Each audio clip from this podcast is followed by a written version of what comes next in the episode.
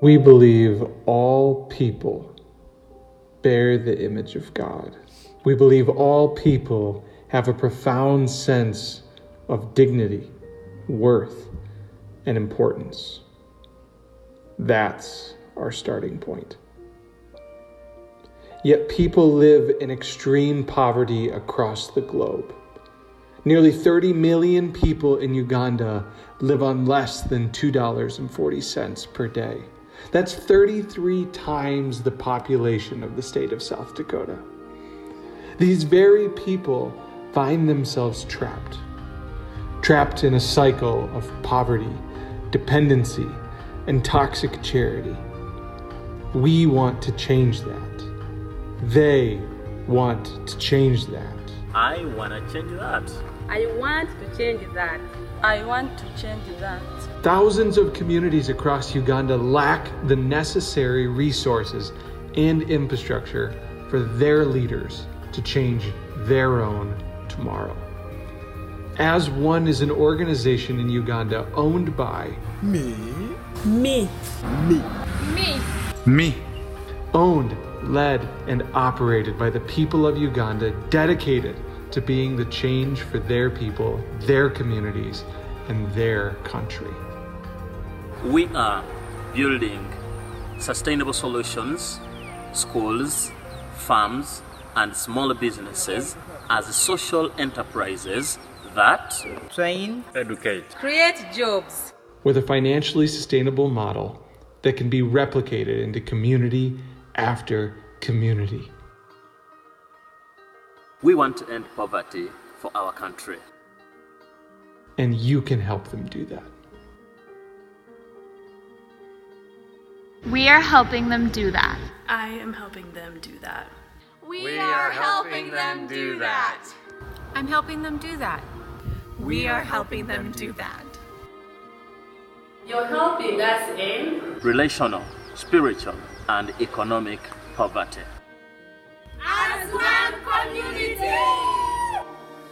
Because all people have a profound sense of dignity, worth, and importance.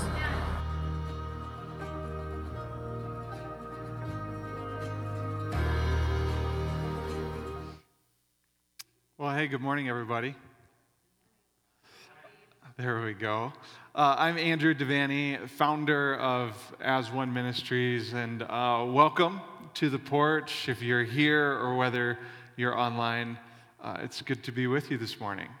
And, um, you know, it's been an honor and a blessing for me to get to be on this journey or this partnership with all of you and, and many others um, in this work that we're doing in Uganda to end relational, spiritual, and economic poverty one community at a time.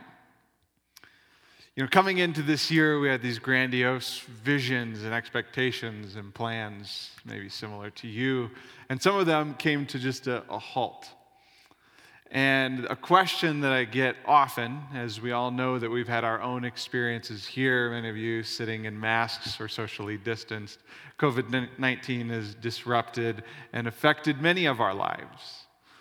But the question I get is, you know, how has it affected places like Uganda? And so, from a health standpoint, Uganda just reached over 7,000 cases for a country that's about 45 million people, testing about 3,000 people a day, and just eclipsed 70 total deaths. And so, while they've been able to, you know, prevent this impending uh, health crisis, with that came really extreme lockdown measures. Lockdowns initially in March that if you were out walking around, you were going to be arrested and put into these local prisons that they had created. Every sort of business that you could imagine was shut down borders, airport, the whole country came to a halt. And the question for many people around the world was just around basic survival. How are we going to make this work if we can't leave our homes? And so uh, recently, um, the World Bank and others have put out a report. You can go to the next slide.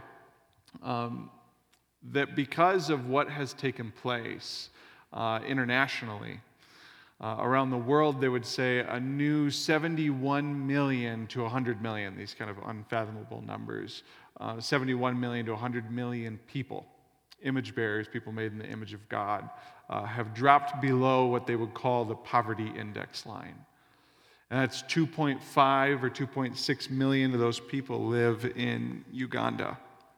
Um, and, and, so, with this, you know, crisis also came, you can go to the next slide, another 20 million students uh, that are not enrolled in school right now.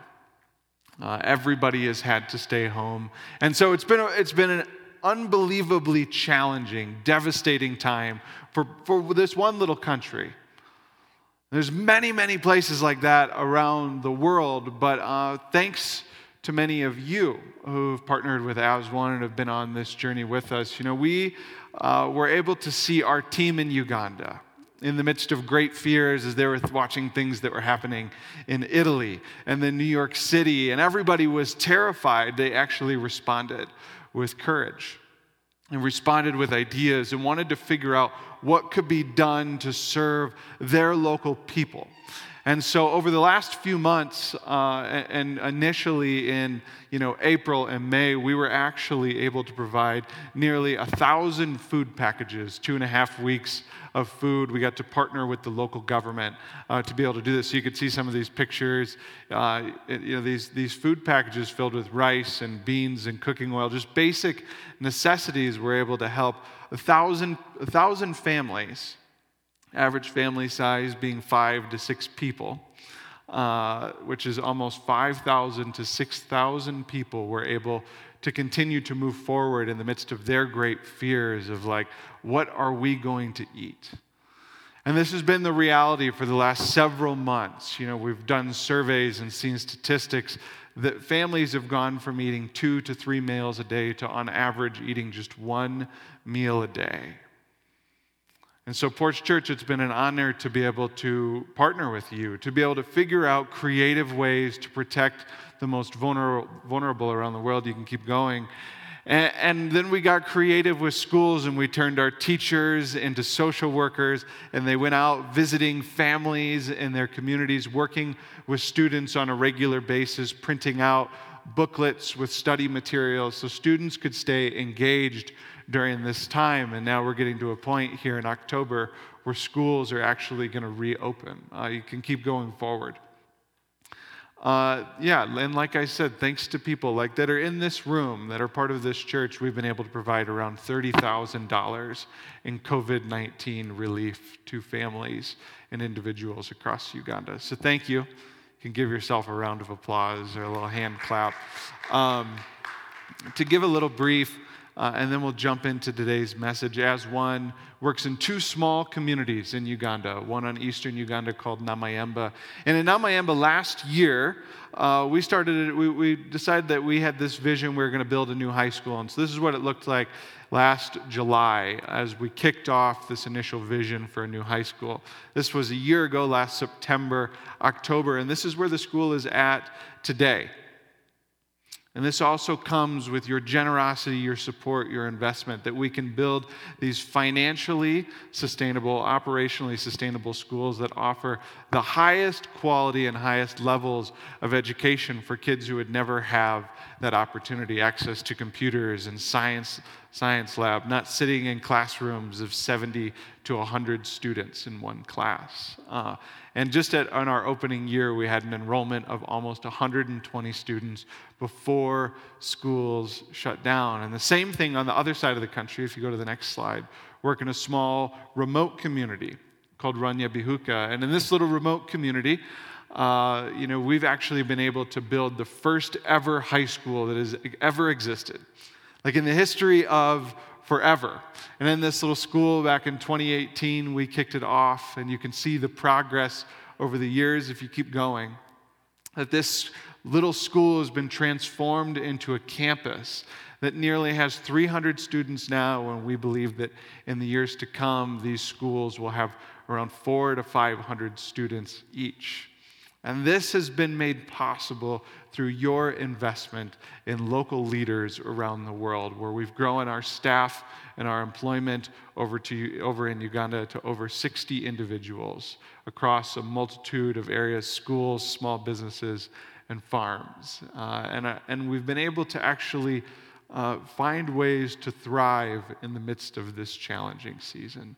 And so, as we look forward to the future, uh, we're excited about this vision to be able to expand uh, our work, not just in two communities, but into five communities by 2023 as we look to building three more schools. You can put up this uh, future vision and architectural plan of the future schools that we plan to build that, you know, five years from now, we could be serving 2,500 kids with this financially sustainable operating model so that we can continue to empower and invest in these communities that desperately need this investment, that desperately need partnered with and believed in. We can be a part of transforming them around the world. So I wanted to give you guys a little update. It had been a while, and I'm just thankful, humbled to be able to get to be a part of this work with you. And hopefully we can get Reed and Pastor Will and Liam and, and some of you others over there as um, you know we move beyond health concern, these health concerns in the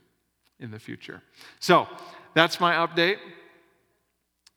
Uh, you guys can give yourselves maybe one little hand clap again. And um, I, I, I figure it's a, it's a good transition into what I want to share about today. You know, it was a few weeks ago uh, that we actually tried to pull off our you know, annual fundraiser and gala in Sioux Falls, South Dakota. And so we were going to do this gala, and it was going to be outdoors, socially distanced, chairs all over the place, people sitting far distances away from each other. And, um, you know, it was going to look totally different than the years prior. Last year we had like 300, 320 people packed into this barn, had one of our most successful events to date. And um, I remember a few, about a month ago, talking to Will and saying to him that I felt like I was getting knocked off Ego Mountain. And he said, No, remember, you're not supposed to get back up Ego Mountain. Uh, because we were just having such a hard time recruiting for, for and getting people to come to this event. You know, it was going to be 50% of the attendance, and I wondered, you know, how we're going to be able to reach our goals and do the things that we want to do. It felt like every other day it was three people were coming, new people were coming, and then five people were dropping out, and then somebody got COVID and they canceled their group or their table that they were inviting. It was really like stressful time for me leading up. Not to mention that the Tuesday before the event, when I left Denver, it had snowed that day. And in South Dakota, it was rain and sleet for days and days prior to the event. And I was terribly stressed about the whole thing. And, you know, that Sunday, September 13th, comes, and it was just this beautiful day, sunny. Uh, we had these great volunteers that came out and helped, had a great turnout, and raised our, it was our, one of our best fundraisers yet uh, raised nearly $80,000 total just from 150 people that came, 50% of what we had the year prior. And so we get done packing up, you know, or tearing things down, loading up the truck with the chairs and the screen and the stage. And I remember getting into this moving truck that we had rented and turning the key on. And the first thing that I thought about was all right, what have we got to do in October?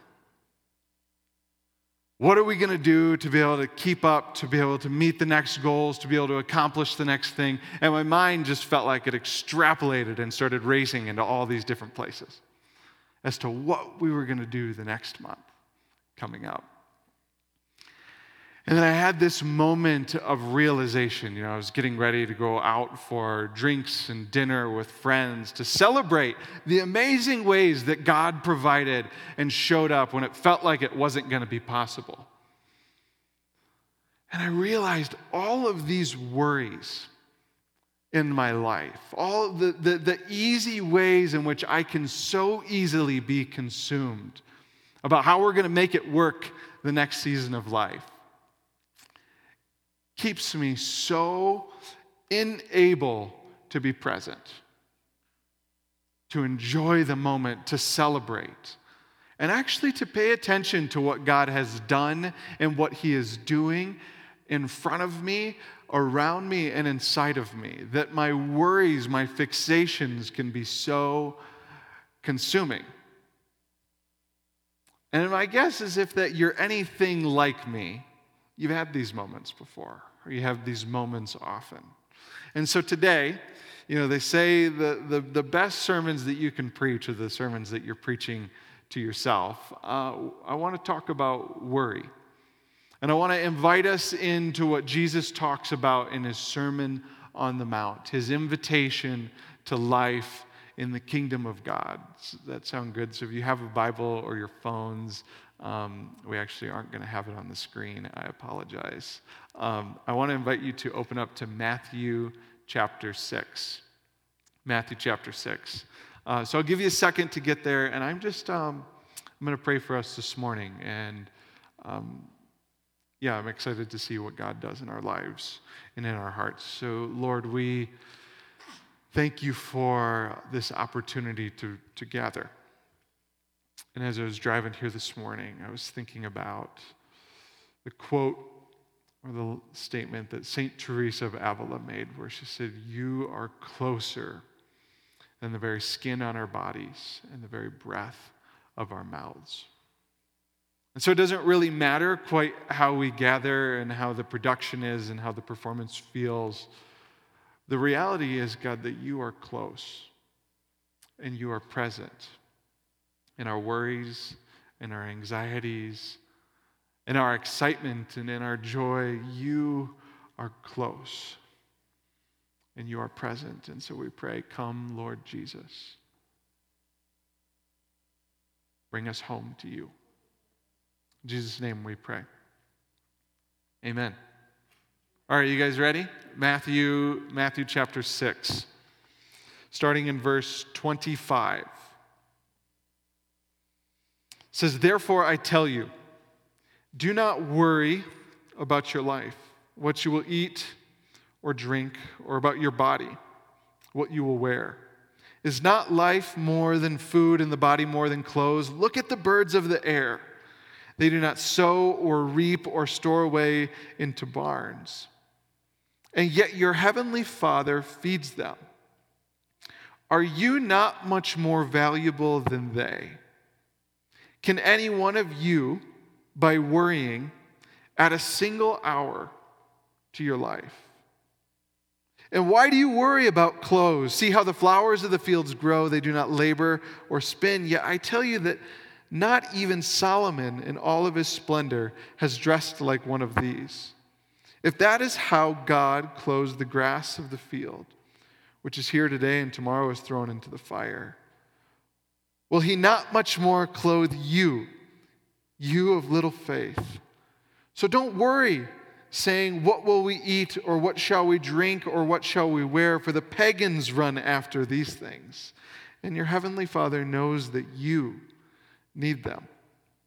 But seek first his kingdom and his righteousness, and all these things will be given to you as well. Therefore, do not worry about tomorrow, for tomorrow will worry about itself. Each day has enough trouble of its own. Isn't it interesting picturing Jesus sitting on this mountainside with his disciples, looking around him, seeing the birds flying in the air and the grass in the fields? And he invites them to be present. He invites them to pay attention to what's in front of them. And if you're any bit cynical like me or other people in Denver, Colorado, you probably have the side of you that's like, you know, I think this is a little cliche or Jesus is a little naive. He's like this, you know, hippie self help guru that's, you know, singing a little bit too much Bob Marley. But in all reality, what he's actually inviting us into is radical. Radical for a culture that like lives in constant security and safety and has the things that we need. Radical for first century individuals that are living like those around the world. If you've been to Uganda or you've been to Haiti or you've been to places in South America or, or you've been to the Middle East, many people who live this subsistence lifestyle who wonder what is going to be next, who that literally go hungry this very day.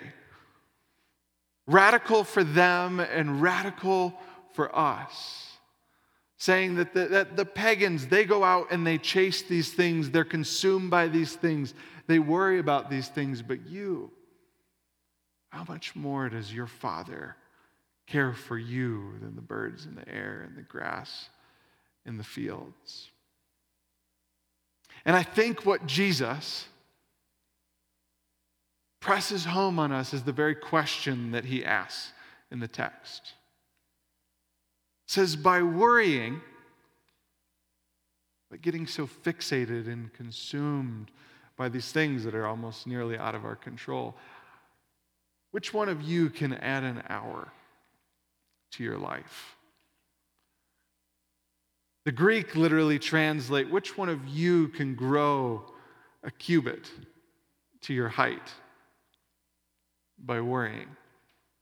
My modern day translation is something like, what is this worrying adding to your life? What is it adding to your life? Are, are you guys with me?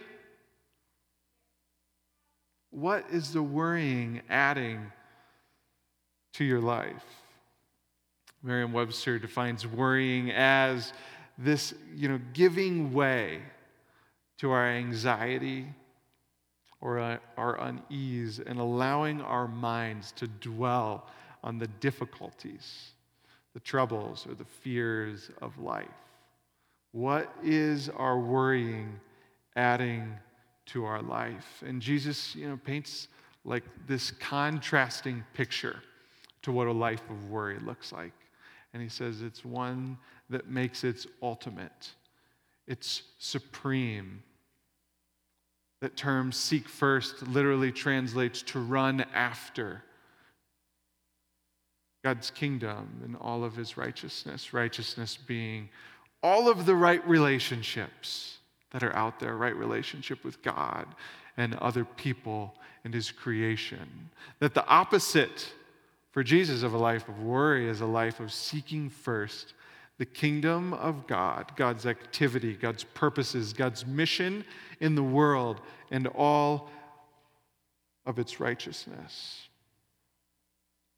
So I, I like remember as clear as day last year as our board got together and we started planning for 2020 and we were putting together a strategic plan and we were talking about the things that we wanted to accomplish. And we had such confidence in, you know, 2020 is only going to be a year up and to the right for all of humanity, like it's been the prior years. And often throughout this year, I've reflected on the idea of like, what if we knew coming into 2020 what it was going to be like? What if we knew what church was going to feel like? What if we knew that come April, this virus would make its way around the world and spread from country to country to person to person, that millions of people would catch it, that unfortunately, millions could potentially die from it. That we would go into these self isolating quarantines, that we would know that gro- grocery stores weren't going to have any food in them that air travel was going to predominantly shut down, that our, you know, our IRAs and our 401ks were going to drop 30 to 40%. What if we knew all of it coming into the year? Would we have done things differently? Would have life been like a mass hysteria, like it kind of was for a couple of weeks? And I, I honestly wonder that to people who really were prepared for something like this, you know, like the ones that we give a hard time and that we make fun of, like those end of the world conspiracy theorists. Like, what did being consumed by those fears of this apocalyptic moment in history, what did being consumed by those fears in the, year, in the years and the days and the weeks leading up, what did it add to their life? How much better did they fare than the rest of us? Maybe they had more toilet paper in their, uh, in their bunker than the rest of us did. Maybe they had some more food in their basement. But honestly, ask yourself the question all of that worrying, what did it add to their life? And Porch Church, what is our worrying? What is your worrying? What is my worrying adding to my life? There's a lot of great thinkers and theologians that would say something along the lines of that. At the end of the day, what is revealed by our worrying is what we worship. That thing that we run after, the things that we make most ultimate, and that worrying may be a symptom of that which is truly in our hearts, that which we're truly pursuing, that at the end of the day, which truly consumes us. And I don't think Jesus has any troubles or is upset or angry about the things that we love and the things that we worship. But I think the thing that deeply concerns him is that the things that we make ultimate, the things that we run after, the things that we chase, they actually end up consuming us. They give us this inability to be present to one another, in our lives to enjoy life as God has graciously given it to us. Our worries, the things that we worship, they tend to consume us. So I'm going to need your participation a little bit here. Hopefully it works out. Kids, I'm going to be counting on you if the adults fail, okay? Okay. Um, so let's say like health and beauty is your God. It's the thing that you worship. What do you find yourself worrying about, do you think? Your weight. Your hair. Yeah, I worry about that sometimes. What was that? If any. The uncontrollable acne problems. Yeah, that was tough when I was in middle school as well. Um, the wrinkles. Anybody else have any? You know, the funny thing about worrying about the health and the beauty, I think the best that we can do at the end of the day is really just procrastinate. It's going to catch up with us at some day.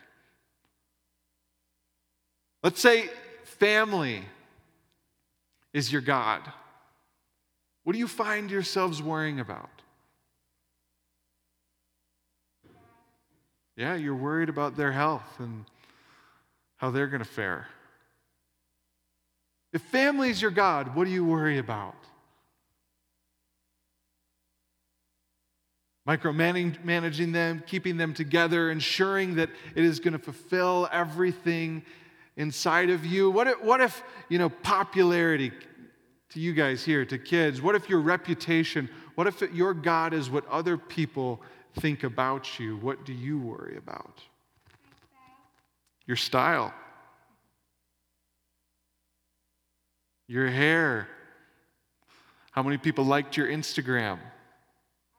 She doesn't have Instagram.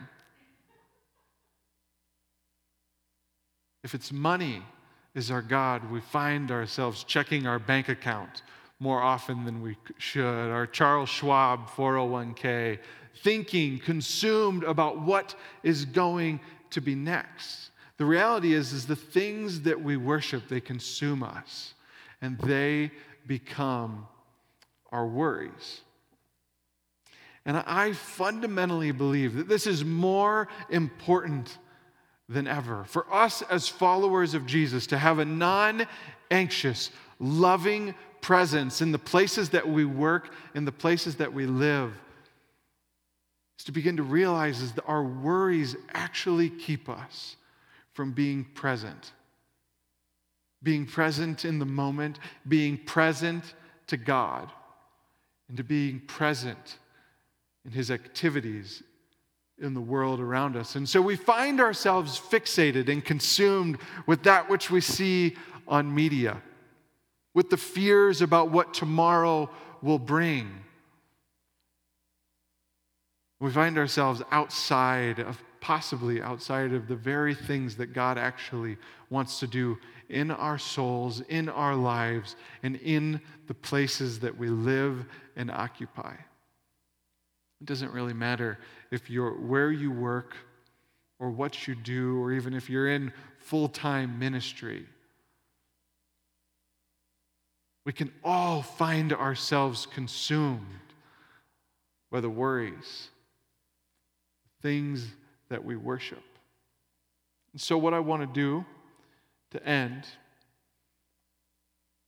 is actually invite us to maybe dig deeper, to actually give us space to identify what are those things that have become my ultimate.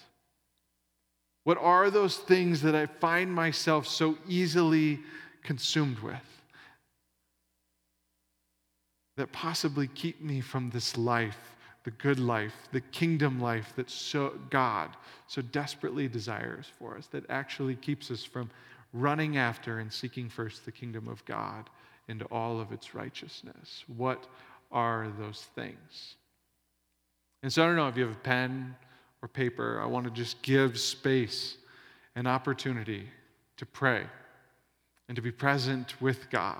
As I prayed earlier, He's closer than the skin on our bodies and the breath in our mouth. And I believe that He wants to meet us in these moments, these moments that we gather together, these moments that truly do feel special because we went so long without them. And while you take that moment, we're going to play a little music, and I'm also going to reread this text, except Eugene Peterson's translation from the message. So, if I can invite you, you know, posture yourself in prayer and say the ancient prayer of Come, Lord Jesus, and see what He has as we peel back the layers of our worries and we find those things that become our ultimate, that we worship, and that can so easily consume us. So, Matthew chapter 6, verse 25. If you decide for God, living a life of God worship, it follows that you don't fuss about what's on the table at mealtimes or whether the clothes in your closet are in fashion. There's far more to your life than the food you put in your stomach, more to your outer appearance than the clothes that you hang on your body. Look at the birds, free and unfettered, not tied down to a job description, careless in the care of God. And you count far more to Him than birds. Has anyone, by fussing in front of the mirror, ever gotten taller by so much as an inch? All this time and money wasted on fashion. Do not think that it makes much difference. Instead of looking at the fashions, walk out into the fields and look at the wildflowers. They never primp or shop. But have you ever seen color and design quite like it? The 10 best dressed men and women in the country look shabby alongside them. And if God gives such attention to the appearance of the wildflowers, most of which are never even seen, don't you think He'll attend to you, take pride in you, and do His best for you? What I'm trying to do here is to get you to relax, to not be so preoccupied with getting, so that you can respond to God's giving. People who don't know God and the way He works fuss over these things, but you know both God and how He works. Steep your life in God reality, God initiative, and God provisions. Don't worry about missing out. You'll find your everyday human concerns will be met. Give your entire attention to what God is doing right now. And don't get worked up about what may or may not happen tomorrow. God will help you deal with whatever hard things come up when the time that they come. So, Porch Church, let's look deep into our hearts, deep into our souls, and find ourselves intertwined, mixed up with love and the life that God wants for us, that He desires for us, and ultimately that He has for us. So, Lord, would you search us and know us? Know our inward thoughts, know the deepest parts of our life. And I think if anybody here is like me, so desperately do we want to find ourselves free from our worries. To be able to enjoy deeply the life that you have given us and the life that you have for us. So, God, would you set us free? Set our minds and our hearts free from things that so easily consume us so that we could love you and we could seek first your kingdom and your righteousness and trust that all the rest will be given to us as we need. Pray these things in Jesus' name. Amen. All right, well, everybody uh, here and online, this is today's service. Do we have closing worship? This is it. So, you know, as you go, may you trust and may you find that God wants what is best for you. Maybe even more than you think what is best for you. And may you sink the roots of your life deep into his love. So good to be with you this morning. We'll, um, I'm sure we'll mingle and fist bump and things like that out in the foyer. So God bless. Thank you. Bye.